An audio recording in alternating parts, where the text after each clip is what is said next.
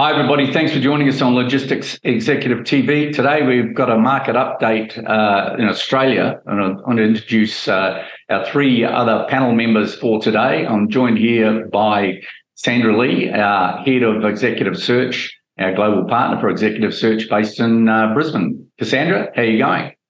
Hi, Kim. How are you? Good day. And it's good to see you. Well, Sal Milici is the General Manager for Trade and Policy Operations for the FTA, Freight and Trade Alliance, and the APSA, which is the Australian Peak Shippers Association. Uh, Sal, how are you doing? Yeah, good, Kim. Good, Cassandra. Um, thanks for having us on. And uh, Tom, always good to see you. Good stuff. And we've got Tom Jensen as well, who's Head of International Freight and Logistics for FTA and uh, APSA. Cass, you want to take it away? I think there's been some big events in Australia in the last few days, and uh, we want to drill down on that in a short update. There has been. We just had the federal budget uh, released on Tuesday night, so there's you know lots of interesting news coming out of there and some big implications for the industry. So, Sal, do you want to give us a bit of a heads up? What are you know a couple of the key takeaways that have come out of the budget? Yeah, thanks, Cassandra. Quite a few things. Um, probably the big ones around biosecurity. So I'll leave that one to last as sort of the big finale. Um, a really interesting one is the the tax office is getting about um, half a billion dollars in funding to increase the GST compliance. So I think anyone who's um, not doing the right thing on their GST reporting would um, would take heed of that. The, the ATO looks like they're going to be funded to really um, get on top of that. Um, for exporters, the um, Austrade are being defunded of the Export Market Development Grants Program.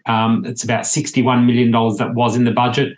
So no funding that was already committed um, or any applications currently under assessment will be impacted, but going forward, that program is being ceased. Um, we're told the savings from that will be redirected to fund other government policy priorities in that DFAT portfolio. Speaking of DFAT, a really interesting one is they've got $4 million to review policy options to reduce carbon leakage. And that includes possibly the introduction of a Australian carbon border adjustment mechanism. So that's another way of saying um, if if imports coming in from overseas um, haven't had uh, sort of a carbon price put onto it, um, it would be adjusted potentially at the border.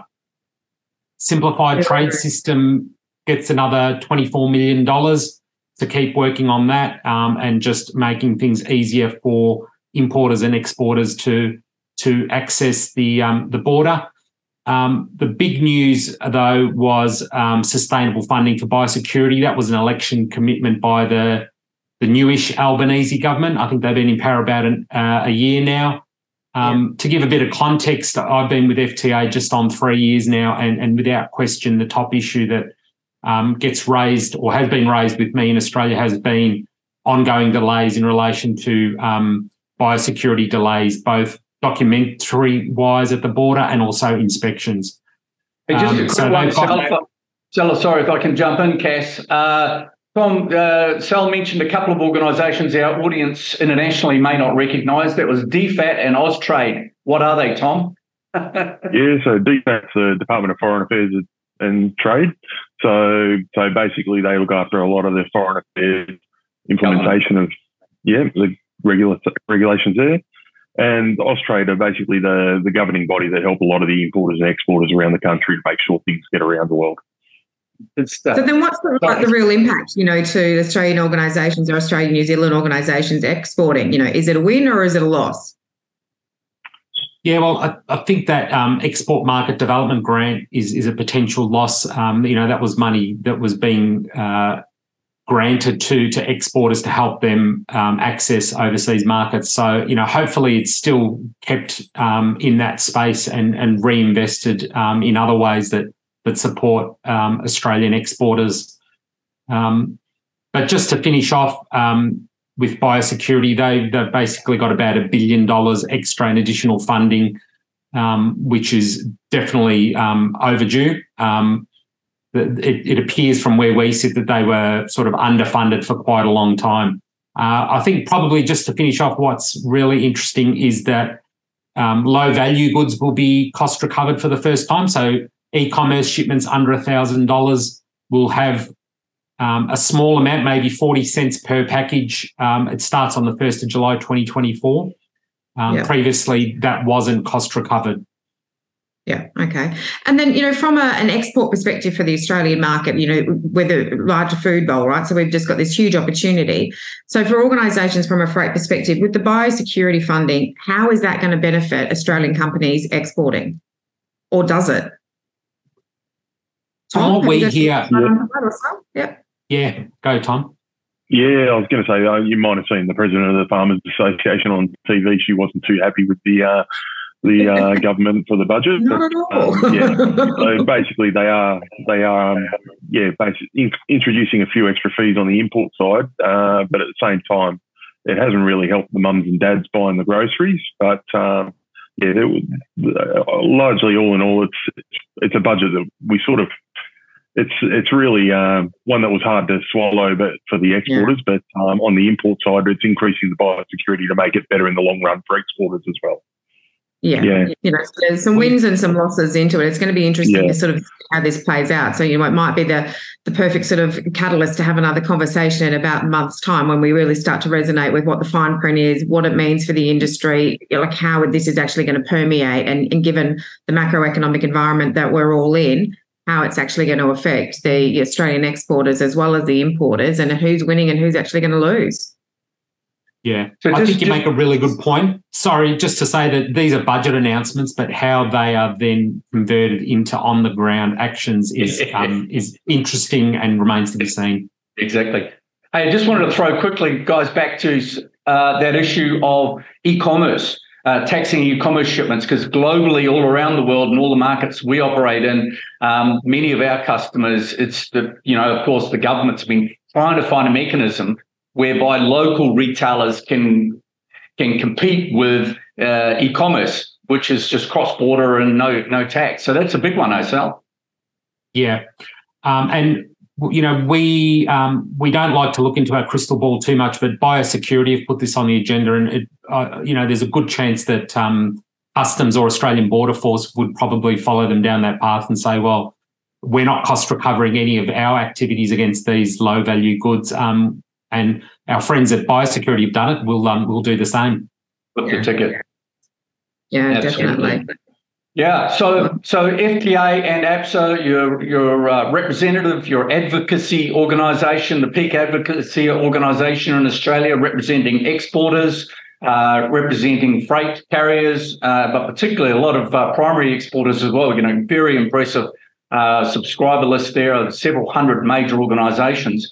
Um, quickly as we wrap up, what would be maybe Tom one or two or Sal one or two of the really big issues? I see you guys on um, on TV and also on uh, on LinkedIn a lot with your representation advocacy with the federal government in uh, Canberra and in the various states where you're all located. What are some of the really big issues that you're trying to push uh, from an advocacy point of view for the, the exporters at the moment in Australia? Yeah, the, the probably the the burning one was the um, you know we called for a review by the Productivity Commission, which which they did last year into Australia's maritime system around things like um, uh, terminal access charges and uh, empty container detention uh, fees. Um, basically, we're asking for some reform in that area. The uh, the Productivity Commission put out a fantastic report, um, making a lot of suggestions um, for reform in that area, but that's now sitting with government. So now it's, um, I guess, it's up to the government to enact some of those or all of those uh, recommendations.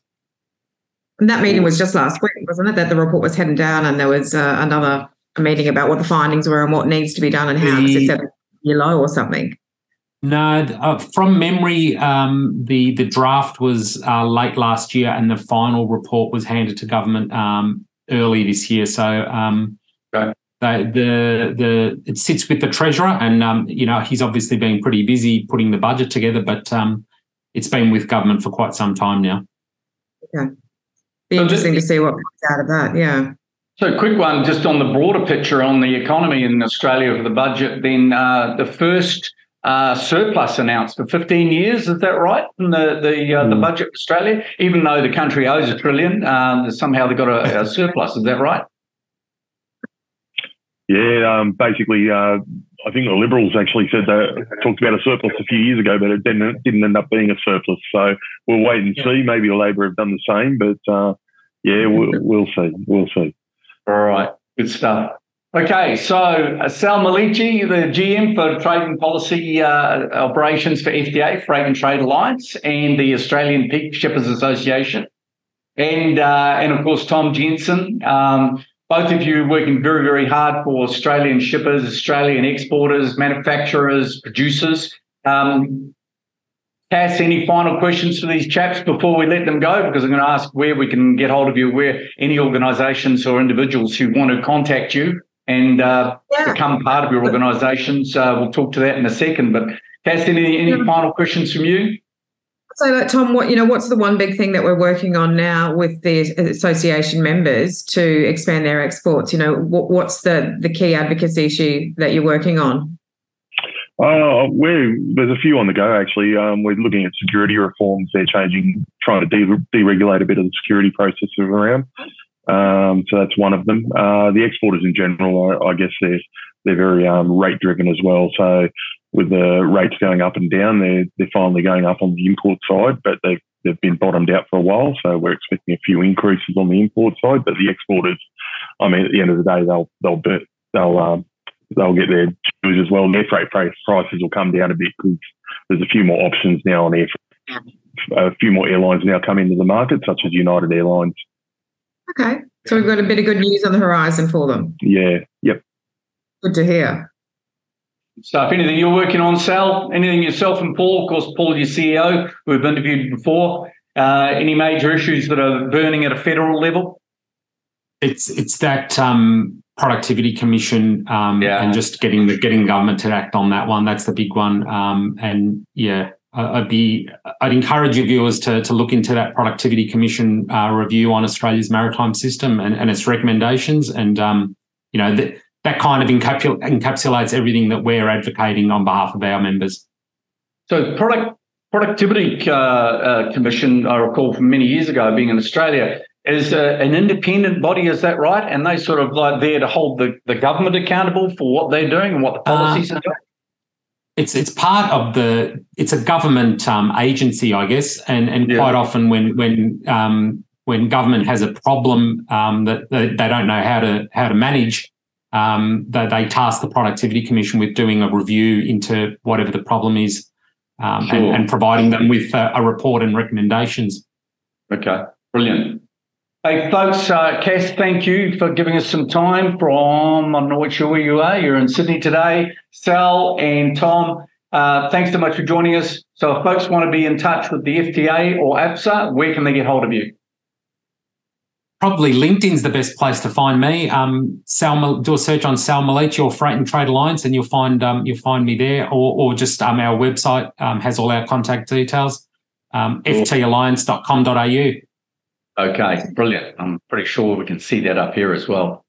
Brilliant. So, uh, Sal, Tom, and Cassandra, thanks so much for joining us. Really look forward to further updates to see how things are going in Australia. Australia, of course, as you were saying earlier, Cass, a great food bowl for uh, the world, really. Massive, massive production and output of all sorts of food and produce.